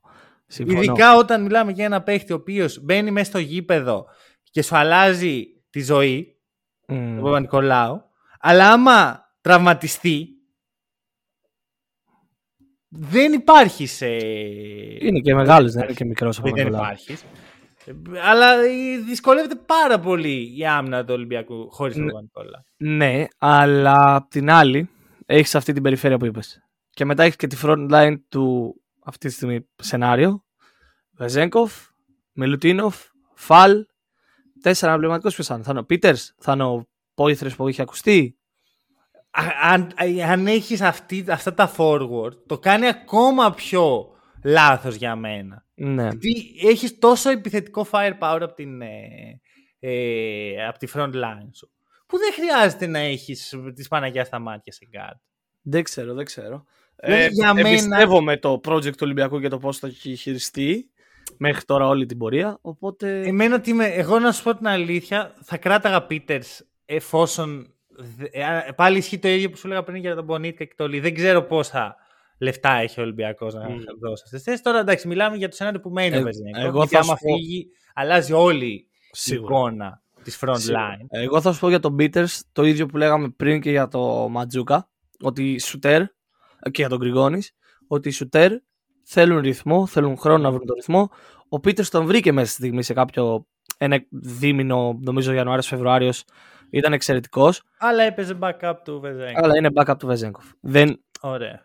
Και νομίζω ότι είναι και αυτός ένα από τα φαρμακερά χέρια της Ευρώπης και τον Μμμ. χρειάζεσαι. Τον χρειάζεσαι σε μάτς που θα πάνε, θα εξελιχθούν διαφορετικά. Όπως έλεγα πριν και για τον Καλαϊτζάκη, αν ο Ολυμπιακός είναι σε ένα μείον 12 κάποια στιγμή, Ναι. δύο τρίποτα του Πίτερς αλλάζουν όλο το μάτς. Ναι. Και δεν είναι ότι είπα δύο τρίποτα του Μιλουτίνοφ. Ωραία. Πίτερ. Για να ολοκληρώσω τη σκέψη μου λοιπόν. Ναι, ναι, ναι. Σε διέκοψα. στο καλό σενάριο του Ολυμπιακού που είναι αυτό που περιμένουμε. Δηλαδή παίρνει ο Williams Γκος, μένει ο Σλούκας, μένει ο Βεζέγκο. Το τέλειο σενάριο. Έχεις αφήσει τον Παπα-Νικολάου γυμνό. Και όλο αυτό γιατί πριν από μερικούς μήνες ανανέωσες στο Μακίση. Θεωρώ ότι από τη στιγμή που έγινε αυτή η ανανέωση, που για μένα ήταν λάθος, και είναι συναισθημα... συνε... στη- συναισθηματισμός, ε, όπως σε ένα βαθμό, αλλά πολύ πιο ποιοτικός παίκτης είναι ο Μιλουτίνοφ θα είμαστε συναισθηματισμού. Ε, θεωρώ λοιπόν ότι πρέπει να θυσιαστεί ο Κάναν και να έρθει ένας forward. Για μένα θα είναι έγκλημα να φτιάξει ο Ολυμπιακός την, καλύτε... την πιο ποιοτική σύνθεση που έχει φτιάξει ever ίσως. Σε ποιότητα, ξέρεις, Ατομικά, μονάδα ναι. Μμμ. και να μην προστατεύεις τον X Factor σου. Είναι θέμα προστασίας, όχι να τον καβαλήσει στο rotation, να τον προστατέψει. Ναι, θεωρώ ότι να πάμε και σε αυτό ότι ποιον παίκτη θα πρότεινα για τον ολυμπιακο Μμμ. Ε, θα πρότεινα ξεκάθαρα και με μεγάλη ευκολία ένα νέο παιδί, έναν Έλληνα, έναν ε, sharp shooter θα έλεγε κάποιος. Όπα, όπα. όπα. Σα σταματάω εδώ. Ο Νίκος Ρογκαβόπουλος θα είναι στην Πασκόνια του χρόνου. Α, μπράβο. Περιμένω άλλο όνομα να ακούσω από σένα. Λοιπόν. Αυτό πήγαινα να πω. Δεν θα μου πάρεις το παίχτη. Ε, Δεν θέλει να έρθει στην Ελλάδα. Ο... ναι, το, από το κατάλαβα πλέον. Το ρεπορτάζ. Ναι, ναι. Ε, ε, θεωρούσα, μι- μι- μιλάμε σε υποθετικό σενάριο. Το τέλειο αυτή τη στιγμή για τον Ολυμπιακό Έλα. Μετά. δε- ήταν ο Ρογκαβόπουλος. Ήταν Ναι, ο ναι. Ρογκαβόπουλος ώστε να αρχίσει σιγά σιγά και από του χρόνου και του παραχρόνου να καβαλάει στο ρωτήσιο τον Παπα-Νικολάου. Ναι, Ό,τι ναι. έγινε σαν Μαζί. πρίντεζης. Μαζί σου, μαζί σου. Αυτό ήταν το τέλειο, το ιδανικότερο σενάριο για τον Ολυμπιακό. Εφόσον όμως δεν υπάρχει αυτό, να σχολιάσω και αυτό λίγο που είπες για τον Μακίσικ. Ο Μακίσικ είναι one of a kind παίκτης στην Ευρωλίγκα. Το πρώτο του βήμα, το πρώτο του βήμα, το έχουν άλλοι τρεις σε όλη την Ευρώπη. Ναι, ναι, ναι. ναι. Την έκρηξη αυτό το μπαμ Ναι. που κάνει ο Μακίσικ και ξεφεύγει από κάθε αμυντικό. Ακριβώς τρεις. Α, μπράβο. Ποιοι είναι αυτοί οι τρεις, θα ήθελα να δω. να Ο δω. Λάρκιν, Ναι, ο Έξαμ ναι. Και δεν μπορώ να θυμηθώ τον τρίτο που είχα σκεφτεί πριν λίγο καιρό. Ο Super Mario. Ο Χεζόνια δεν ξέρω αν έχει καλύτερο πρώτο βήμα από το. Όχι καλύτερο. Έχει αυτό το πρώτο βήμα, τον μπαμ. Α, ίδιο Την επίπεδο έκρηξη. που ο, ο Χεζόνια μπορεί να το έχει, αλλά δεν Ναι. είχα σκεφτεί αυτόν. Α, εγώ αυτούς τους τρεις είχα. Λάρκιν, Έξαμ και Χεζόνια. Μπορεί να το μέχρι να τε- τελειώσει το Ωραία. επεισόδιο να μου έρθει. Ωραία. Οπότε. Ε, σε ένα ρόστερ που η αθλητικότητα έχει ανοίξει την πόρτα και έχει φύγει, αν βγάλεις όλους τους υπόλοιπους παίκτες. Ο Williams Goss είναι αθλητικός. Είναι αθλητικός, οκ. Αλλά είναι ο μόνος. Ναι. Ναι. Ο- Τον Μακίσικ τον χρειάζεσαι από κάποια άποψη. Θυσιάζει Σε τον ματς, Brandon. σε ματς που πάνε έτσι. Δεν νομίζω ότι μιλάμε για θυσιασμό. Νομίζω ότι ο Μακίσικ μπορεί να παίξει το 3. Ξέρεις τι, μπορεί. Το Θες έχει όμως. κάνει φέτος. Ναι, Θες να δεν έχω παίξεις. πρόβλημα εγώ με τον Μακίσικ στο αναπληρωματικό μου τριάρι. Οκ. Οκ. Νομίζω ότι το έδειξε φέτος και στα μεγάλα ματς ειδικά το έχει δείξει επανειλημμένες φορές ότι είναι εκεί. και- Δεν, ε, δεν διαφωνώ ότι είναι εκεί. Και σου ξαναλέω, είναι πιο ωραίο να βάλεις το Μακίσικ απέναντι σε ένα αργό τριάρι παρά να τον βάλεις απέναντι σε έναν γκάρ τύπου Πάντερ, Βιλντόζα. Ονόματα πετάω επειδή τα παίξαμε πριν συζήτηση. Εγώ προτιμάω να χτυπήσει αυτούς πάντως. Δεν είναι. γιατί; Γιατί είναι και πολύ κουραστικό να μαρκάρει το Μακίσικ. Ναι, Θες Μα ο να Ολυμπια- κουράσει. Ό,τι πήγε ο Ολυμπιακός φέτος, ο Ολυμπιακός φέτος, το... η αναπληρωματική του πεντάδα, δεν ήταν ποιο είναι ο φανερό διάρκεια και ποιο τριάρι. Με λαρετζάκι Μακίσικ μέσα. Και νομίζω ότι Ναι. λειτούργησε αρκετά μέχρι κάποια στιγμή τη σεζόν που μετά ο Λαρετζάκης ξέχασε να παίζει μπάσκετ. Καλά. Υπερβολικός. Ε, όχι υπερβολικός. Με ένα Υπερβολικός. 15 στα 45 Εντάξει, τίποτα. έχει μείνει. ντεφορμάρισμα λέγεται. Ναι. Ντεφορμάρισμα και είναι πολύ λογικό όταν να Ναι, ναι, ναι, ναι. κάτι τόσο Προφανώς. γρήγορα Προφανώς. να ντεφορμαριστεί. Προφανώς. Ε, Οκ. Ο Λαρετζάκης ήταν Άκου. στο κομμάτι της σεζόν της αρχής του Το Ολυμπιακού. έχω ξαναδώσει αυτό το επιχείρημα. Ότι σου έχω πει ότι ενώ θεωρώ ότι ο Μακίσικ δεν είναι η ιδανική λύση, το επιχείρημά σου είναι πάρα πολύ καλό. Βέβαια, ξέρεις, ο Μακίσικ δεν είναι 28. Ναι. Η αθλητικότητα αυτή είναι η απότομα συνήθως στους παίχτες. Αλλά. Είναι μέχρι τέρας. τώρα- Είναι, είναι υπερβολικά γυμνασμένος. Ναι, αλλά η αθλητικότητα δεν έχει να κάνει μετά από ένα σημείο. Δηλαδή, κάποια στιγμή το σώμα σου σε ξεπερνάει. Συμφωνώ, αλλά απ' την άλλη δεν θα είχα και κανένα πρόβλημα ο Μακίσικ να μείνει μέχρι το τέλος της καριέρας στον Ολυμπιακό. Οκ, οκ, το, το σέβομαι. Βλέπεις ότι είναι λίγο συναισθηματικό. Ναι, ναι, από αυτό Ωραία. που είπα τώρα είναι συναισθηματικό, Α, όπως σίγουρα. Και σίγουρα. ο Μιλουτίνοφ, ενώ είναι τρομακτικά ποιοτικός, δεν είναι ο ιδανικός παίχτης για το 5 Α το πω. για συμπλήρωμα του Ας πω, ας Φαλ. πω. Δεν είναι ο ιδανικός παίκτης. Ωραία. Αλλά απ' την άλλη, δεν είναι και εύκολο αν έχεις την ευκαιρία να φέρεις έναν παίκτη σαν τον Μιλουτίνοφ που θέλει να έρθει στην ομάδα, να πεις όχι και να τον αφήσεις να πάει σε κάποια άλλη ομάδα τύπου Μονακό. Σκέψει πόσο σκέρι θα ήταν το James Μιλουτίνοφ που το έχουμε ξαναδεί. Μμμ, ίσως. Οι τρεις guard και ο Μιλουτίνοφ που έχουν εκεί στο Μονακό. Αλλά πάλι Εγώ βλέπεις, αυτό το βάζω στη συζήτηση. δεν διαφωνώ. Δεν σου λέω ότι κακό το λες αυτό, ότι έχεις άδικο. Σου λέω ότι βλέπεις το συναισθηματισμό που έχει αυτό μέσα του. Ναι, μα α, συναισθηματισμό έχει από την πλευρά του Μιλουτίνοφ. Αυτή είναι η διαφορά. Ναι, ναι, ναι, εννοείται, ότι ο εννοείται. Μιλουτίνοφ θέλει να έρθει στον Ολυμπιακό και εφόσον ένας τέτοιος παίκτης θέλει να έρθει, Όχι. δεν τον αφήνεις να πάει σε μια Ξεκάθαρα. ανταγωνιστικής ομάδα. Δηλαδή γιατί Ξεκάθαρα. μετά Ξεκάθαρα. χάνεις. Βέβαια, ε, εγώ γενικά προσπαθώ να μην είμαι έτσι. Είμαι σαν άνθρωπος, το έχω αυτό. Δηλαδή με πιάνει λίγο ότι ναι, αλλά αυτός ήταν ε, για τα σχετικά. Πιστεύω ότι το ρόστερ του Ολυμπιακού πικάρει έτσι όπως πάει τώρα το πράγμα σε ποιότητα εφόσον μείνουν οι δύο. Ναι, αυτό είναι μεγάλο. Πικάρει σε ποιότητα, όχι απαραίτητα σε, ξέρεις, στο πόσο ταιριαστό είναι. Αυτό. Ναι. Δηλαδή θεωρώ πως μπορούσαν να γίνουν διαφορετικά τα πράγματα ώστε να γίνει ακόμα πιο, να γίνει πιο καλοκουρδισμένη η μηχανή με, πιο, με λιγότερο λαμπερά ε, γρανάζια. Δεν ξέρω. Ε, δεν φοβάμαι ότι δεν θα το βρούνε. Πιστεύω ότι η ποιότητα είναι εκεί και είναι Ναι. πολλά, πολύ versatile όλοι οι παίχτες. Οπότε νομίζω ότι θα βρεθεί ο κρίκος της σύνδεσης. Οκ. Θα, θέλω να το δω. Θέλω να το Ναι, δω. Και θέλω να σίγουρα. δω και πώς θα, γιατί σε ένα μήνα θα ξανακάνουμε Eurostep. Και τότε θα Ναι. έχουν σχεδόν ολοκληρωθεί τα roster. Θα είναι ανησυχητικό αν δεν έχουν ολοκληρωθεί. Αυτό. Θέλω να δω τότε ποια θα είναι η συζήτησή μας. Ναι. Με τα τότε δεδομένα. Για μένα εκεί θα κρυθεί ο. Ε, καλά. ε, τότε θα Ολυμπιακός. ξέρουμε και 90, ό, θα ξέρουμε σίγουρα αν θα έχει μείνει ο Βεζέγκοφ και ελπίζω Αυτό. να ξέρουμε και σίγουρα αν θα έχει μείνει ο Σλούκας. Ε, ωραία. Τώρα, να σου κάνω κι εγώ μια πρόταση. Βέβαια, δεν είναι. Δεν είναι, είναι λίγο φάνταση πρόταση. Αντί για Αζέα Κάναν, Ναι. θα ήθελα να δω τον Ρόκας Γκεντράιτης. Ελεύθερος μένει, νομίζω ότι τα σπάει με την Μπασκόνια. Ναι. Και σκέφτομαι ότι είναι ένας πολύ κοντινός παίχτης στο παιχνίδι του Σάσα. Το ακούω. Το ακούω, το ακούω και σαν πρόταση, μ' αρέσει. Ε, Οκ. Είναι Ενώ, αρκετά... Να πω εδώ ότι μ' αρέσει πολύ ο Κάναν ε, σαν συνθήκη στον Ολυμπιακό. Μμ. Δηλαδή, όντως μ' αρέσει. Δεν είναι ότι θέλω οπωσδήποτε να φύγει. Απλά θεωρώ ότι άμα φέρεις κι άλλο ένα guard, Williams Goss, ή οποιονδήποτε Williams Goss, Ναι. πρέπει κάποιος να θυσιαστεί, ρε παιδί μου. Αυτό. Δηλαδή, Ναι. σίγουρα προτιμώ Williams Goss από Κάναν. Όχι, κυρίως γιατί είναι πολύ καλό project. Να στο βάλω εγώ αλλιώς. Αν δεν θυσιαστεί ο Κάναν και θυσιαστεί ο Λούντζης. Μετά δεν Ε, γίνεται τρομερό. Γιατί ρε πλέον φίλε. έχεις τη δυνατότητα να θυσιάσει έναν Έλληνα.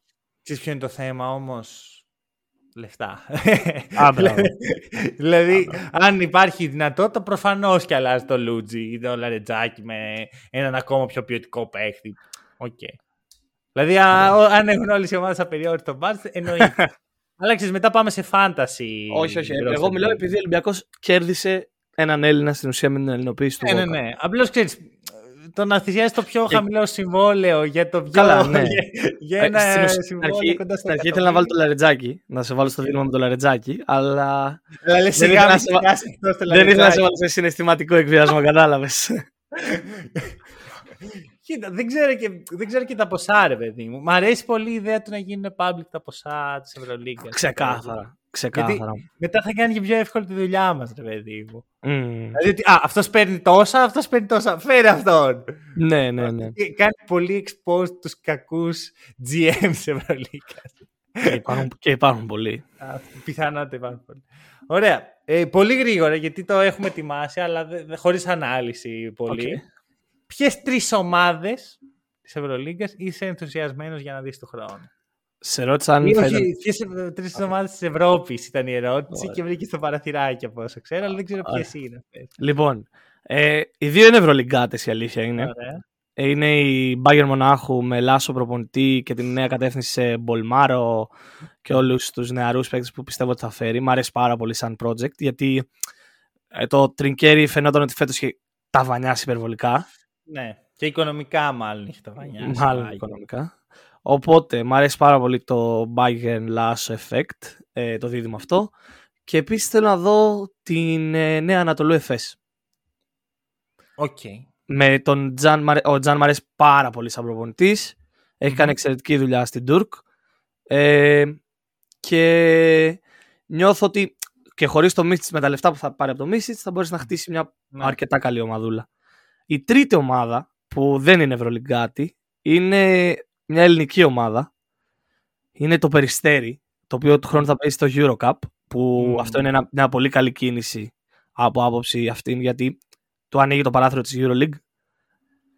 Και το Περιστέρι έχει πάει σε δύο-τρεις κινήσεις εξαιρετικές μέχρι τώρα. Ο Ράγκλαντ, τους ξέχασα κιόλας. Ε, τέλος πάντων, θα είναι με πιο έμπειρο προπονητή τον ε, Βασίλης Σπανούλη στη δεύτερη του σεζόν. Ε, Μμ. και το μπάσκετ που έπαιξε φέτος, ειδικότερα το Περιστέρι, έχει πάρει και τον ε, Jalen Hans και τον κράτησε και τον Πουλιανίτη. Οπότε ε, μ' αρέσουν οι κινήσεις που έχουν γίνει. Μ' αρέσει το ότι ο Σπανούλης θα είναι πιο έμπειρος και μα- θέλω να το δω και επιτέλους μια ελληνική ομάδα στο Eurocup με φόντο την Ευρωλίγκα. Εντάξει, ο Προμηθέας τι κάνει τόσα χρόνια. Δεν είχε ποτέ φόντο την Ευρωλίγκα. Πιστεύω ότι ούτε το Περιστέρι έχει ρεαλιστικά. Όχι ότι δεν μπορεί να κερδίσει το Eurocup. Ναι, Αλλά μετά θεωρώ να ότι- γίνει τύπου Γκραν Κανάρια. Ακριβώς. Οκ. Δηλαδή είναι, θα πρέπει να κάνει τεράστιο άνοιγμα που δεν νομίζω ότι θα έχει τη δυνατότητα. Εκτός άμα Οκ. θέλει να γίνει ο σάκος του μποξ στην Ευρωλίγκα. Οκ. Αλλά και εγώ θεωρώ ότι θα έχει καλή σεζόν. Ε, στο βασικά ότι θα είναι ενδιαφέρουσα σεζόν. Ενδιαφέρουσα. ναι. Για να μην την ε, προοικονομήσω. Και... Λοιπόν, δικές μου ομάδες. Ε, να σκέφτηκα και τις δύο που έβαλες. Απλώς θεωρώ ότι η Bayern φέτος θα είναι στην αρχική της Στη φάση. μεταβατική. το- το, Ακριβώς. το ακούω. Και η Εφές θα μοιάζει πάρα πολύ σε ρόστερ με την περσινή, άρα OK, okay, νέος προπονητής σίγουρα φέρνει κάτι, αλλά ξέρεις, δεν είναι κάτι που δεν έχουμε ξαναδεί. Θα μοιάζει χωρίς το Μίσιτς. Χωρίς το Μίσιτς λες. Νομίζω ότι δεν θα υπάρχει ο Μίσιτς. Okay. Αν δεν υπάρχει ο Μίσιτς τότε το hot drain πολύ το παιχνίδι και σίγουρα θα χρειαστεί και ένα guard η FS. Λοιπόν, θέλω να δω τη Virtus. Πιστεύω, ε, η Virtus έχει τα τελευταία χρόνια τεράστιο budget. Ακούγεται ότι θα πέσει αυτό το budget, αλλά είναι τόσο πολλά τα συμβόλαια που πλήρωνε. Που άμα βγάλεις δύο-τρία συμβόλαια, έχεις ρίξει το budget χωρίς να έχεις ρίξει την ποιότητα της ομάδας. Οπότε και ήδη μου άρεσε η πρώτη κίνηση που έκανε η Virtus, που είναι ο Ντόμπριτς του Ερυθρού Αστέρα. Ένα παίχτη που ήθελα πάρα πολύ να τον δω μακριά από τη Σερβία. Και γενικά νιώθω πως η Virtus του χρόνου θα είναι σοβαρός contender για την Οχτάδα. Mm.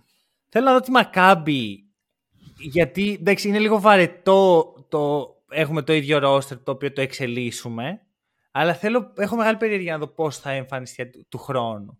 Αν μπορεί αυτό αν θα ξεκινήσει με το πόδι στον Γκάζο Μπόλτιν όπως τελείωσε. Και αν αυτό που παρουσίασε φέτος μπορεί να το φέρει του χρόνου βελτιωμένο. Ένα βήμα πιο πάνω, αποφεύγοντας τον κορεσμο Ε, δηλαδή πάντα θεωρητικά η δεύτερη, η δεύτερη σεζόν θα είναι η καλύτερη, αλλά δεν είναι δεδομένο αυτό. Ειδικά όταν η περσινή σεζόν ήταν πολύ πετυχημένη για τα δεδομένα της Μακάμπη. Σίγουρα. Και μια ομάδα που δεν έχει νόημα πρακτικά, αλλά έχω μεγάλη περιέργεια είναι η Μπαρτσελώνα. Θέλω να δω αν ο Σαρώνας Γιασκεβίτσιος θα ρίξει το εγώ του, θα ρίξει το... θα σκοτώσει τον παίχτη μέσα του και θα αρχίσει να δίνει στους παίχτες του, στους ποιοτικούς παίχτες που και να ρίξει το μπάτζ την Μπαρτσελώνα έχει από τα μεγαλύτερα μπάτζ στην Ευρώπη. Ναι, από τα 30 άμα πέσει στα 20 έγινε κάτι. Αυτό, αν θα μπορέσει αυτούς τους παίχτες να τους δώσει τις ελευθερίες που πρέπει για να για να πάνε την ομάδα στο επόμενο σκαλί. Δηλαδή, ε, δεν είναι ότι θέλω να τη δω όντως, γιατί δεν πιστεύω ότι θα είναι όμορφο. Έχω μεγάλη περιέργεια όμως. Περιέργεια, το ακούω. Το ακούω. Ε, και η αλήθεια είναι ότι την είχα και εγώ την Παρσελόνα στις σκέψεις μου, αλλά περίμενα ότι θα την αναφέρεις εσύ και δεν ήθελα εγώ να αναφέρω ένα project του Σάρας για σκευή Ωραία. Ωραία. Κοίτα, το ότι έμεινε μου δείχνει ότι... Έμεινε; Ναι, ναι, ναι. Έχει ανανεώσει; Εντάξει, η, η, κατά πάσα πιθανότητα ε, πάμε 99% πάμε εκεί. Α, ε, νιώθω πως θα είναι η, η, η ταπεινότητα, ρε παιδί μου. Ότι τώρα ήρθε η ώρα να σταματήσω να βλέπω τον εαυτό μου σαν να είμαι ο Γκρεγκ Πόποβιτς και να μπούμε σε ένα άλλο κλίμα. Ναι, OK. Okay. Και ο Ναβάρο είπε ότι θέλει να ανανεώσουν τον διασκευή τους, οπότε OK. Okay. Αυτά. Λοιπόν, Πάλι θα έχουμε Eurostep τον Ιούλιο πλέον με, με ολοκληρωμένα σχεδόν ρόστερ. Ελπίζουμε ολοκληρωμένα. Αυτά. Ευχαριστούμε που μας ακούσατε. Τα λέμε σύντομα.